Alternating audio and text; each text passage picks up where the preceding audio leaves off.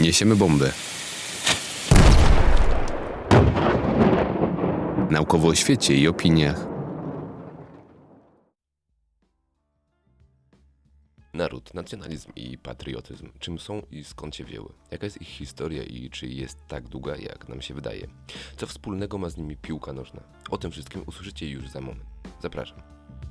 Wobec tego zacznijmy od banału, czyli objaśnienia pojęcia. W Encyklopedii Państwowego Wydawnictwa Naukowego znajdziemy taką oto definicję.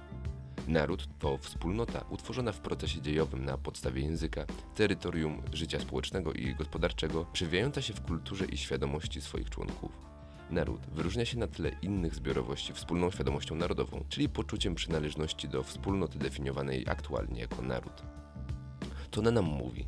Najważniejszym czynnikiem jest fakt, iż członkowie narodu muszą mieć świadomość przynależności do niego. To znaczy, że niezbędnym jest szerzenie wiedzy wśród osób przynależących do tej wspólnoty. Powtarzanie, że ta wspólnota istnieje, ma swoje symbole, często terytorium, jakąś tam historię i tak dalej. Wszyscy jednym tchem byliśmy uczeni katechizmu polskiego dziecka, który mówił nam, że jesteśmy Polakami, naszym znakiem jest orzeł biały, a przodkowie za naszą ziemię przelali krew. Margaret Mead ujęła to tymi słowy. Każda instytucja, która chce utrzymać swój kształt, wymaga kontrolowania pamięci swoich członków. No i dokładnie tej samej narracji potrzebuje każdy naród, a ponieważ zapoznajemy się z nią bardzo wcześnie, uznajemy ją szybko za normę, a samo pojęcie narodu jako coś naturalnego i odwiecznego.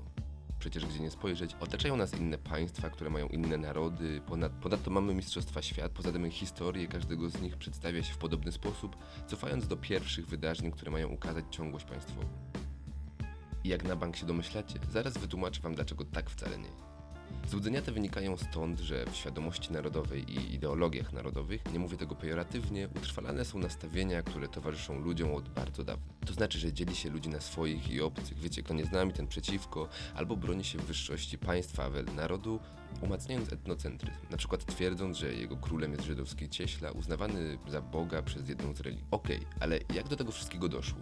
No, okazuje się, że historię tę możemy prześledzić, a co więcej, zrobić to nawet dość dokładnie. W 1744 roku, aktualnie w polskim Morągu, niegdyś pruskim Muchringen, na świat przychodzi niemiecki myśliciel i pasterz Johann Gottfried von Herder.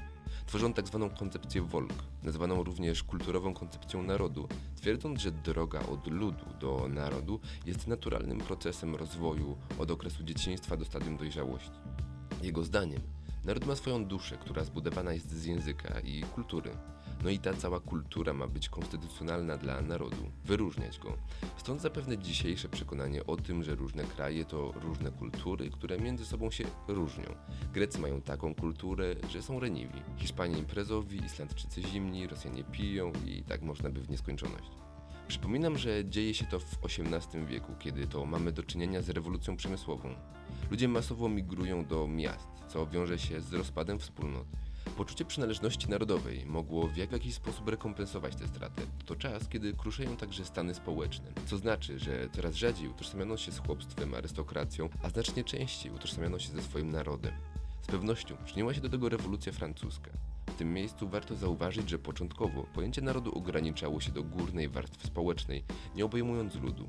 Stąd na przykład mówiono o polskim narodzie szlacheckim. Co niemniej istotne, XVIII wiek to czas rozwoju oświat, która przyczyniła się do pluralizacji języków narodowych i kultury symbolicznej.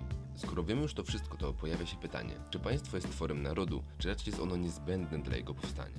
No i co z mniejszościami narodowymi? Czy naród musi posiadać swoje państwo? To z Kurdami, Sikhami, Palestyńczykami czy Baskami? Nie ma jednej słusznej odpowiedzi. Współcześnie uważa się, że każdy naród ma prawo do samostanowienia. Jest to jednak sprzeczne z obecną tendencją do integracji ponadnarodowej. Przecież z innymi tworami, wspólnotami także możemy się utożsamiać. Sposoby kształtowania się narodów były niezwykle zróżnicowane.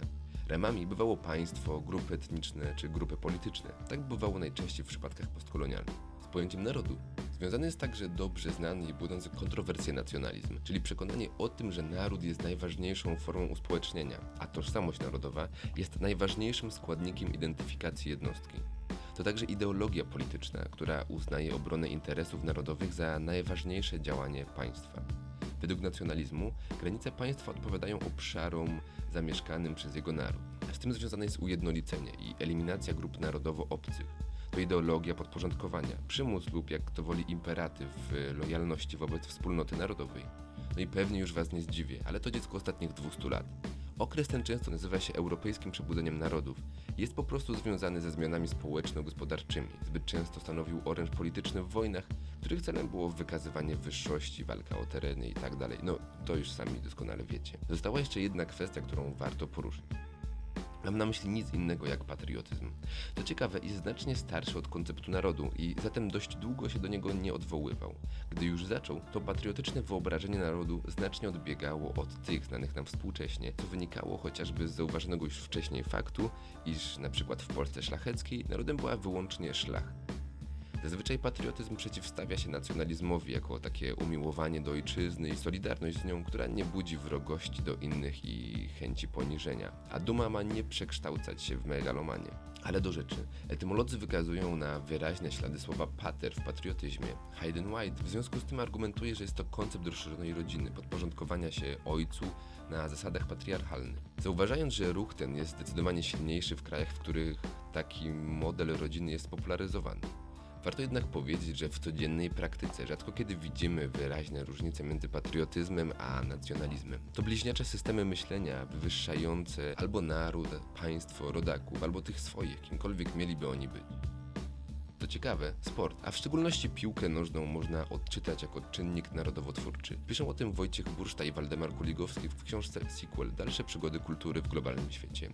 Okazuje się, że ważną rolę w kształtowaniu się argentyńskiego narodu odegrała futbolowa rywalizacja z innymi latynoamerykańskimi krajami, czyli Urugwajem i Brazylią. Podobna sytuacja miała miejsce w krajach afrykańskich. Nigeryjczycy, których naród tworzą różne plemiona i, i grupy etniczne podkreślę, skandowały nazwę swojego państwa po raz pierwszy właśnie na meczu futbolowym. Prawdopodobnie nie mając świadomości, co ona dokładnie znaczyła, a w 2003 roku tamtejsza Federacja Piłki Nożnej ukarała zawodników, którzy życzyli sobie specjalnej premii za grę z, przedstawicielami Kamerunu. Swoją decyzję motywowała troską o zawodników, którym zabrakło uczuć patriotycznych. Niemal wojenny kult jest także obecny w krajach byłej Jugosławii, która była państwem wielonarodowym, a spory militarne były żywe długo po jej rozpadzie. To kibice pierwsi skandowali hasła o rozpadzie federacji, a wierność barwom klubowym równała się z podzielaniem idei o narodowej niepodległości. Bromberger wykazuje, że dzieje się tak, ponieważ kibice to dobrze zorganizowana mikrospołeczność która podlega jasno ustalonym regułom, a ich aktywności mają sztywne schematy. Śpiewanie hymnu, rozwijanie flag i obserwowanie występu drużyny w określonych barwach i, w, i wspólne okrzyki i podskoki. Wartością nadrzędną jest wtedy wspólnota i wygrana. Polecam się nad tym zastanowić i zgłębić temat. No dobra, niezależnie od tego wszystkiego, naród jest pewnym wyobrażeniem, które musimy podzielać, by współpracować. Jest ono niezbędne w codziennych wymianach, transakcjach i działaniach. Jego symbole, mity historyczne, instytucje mają za zadanie utrzymywać ciągłość historyczną i rozpowszechniać ją. Na koniec cytat z książki Yuvala Noaha Harariego Sapiens od zwierząt do bogów, która w przeciągu paru lat zyskała olbrzymią popularność na całym świecie.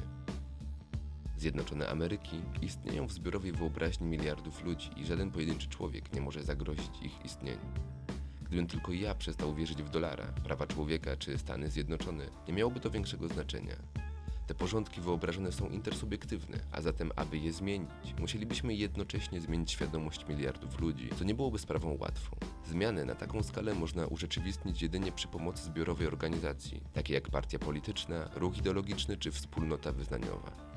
Do tego jednak, by stworzyć takie złożone organizacje, konieczne jest przekonanie wielu nieznających się ludzi, aby ze sobą współpracowali. A to jest możliwe tylko wówczas, kiedy ci nieznajomi będą wierzyć w jakieś wspólne mity. Z czego wynika, że aby zmienić istniejący porządek wyobrażony, najpierw musimy uwierzyć w alternatywny porządek wyobrażony. Aby na przykład rozmontować firmę Peugeot, musimy wyobrazić sobie coś potężniejszego niż francuski system prawny. Aby rozmontować francuski system prawny, musimy wyobrazić sobie coś potężniejszego niż państwo francuskie. Aby rozmontować Francję, musimy wyobrazić sobie Unię Europejską, a jeśli chcielibyśmy ją rozmontować, musielibyśmy wyobrazić sobie coś jeszcze potężniejszego.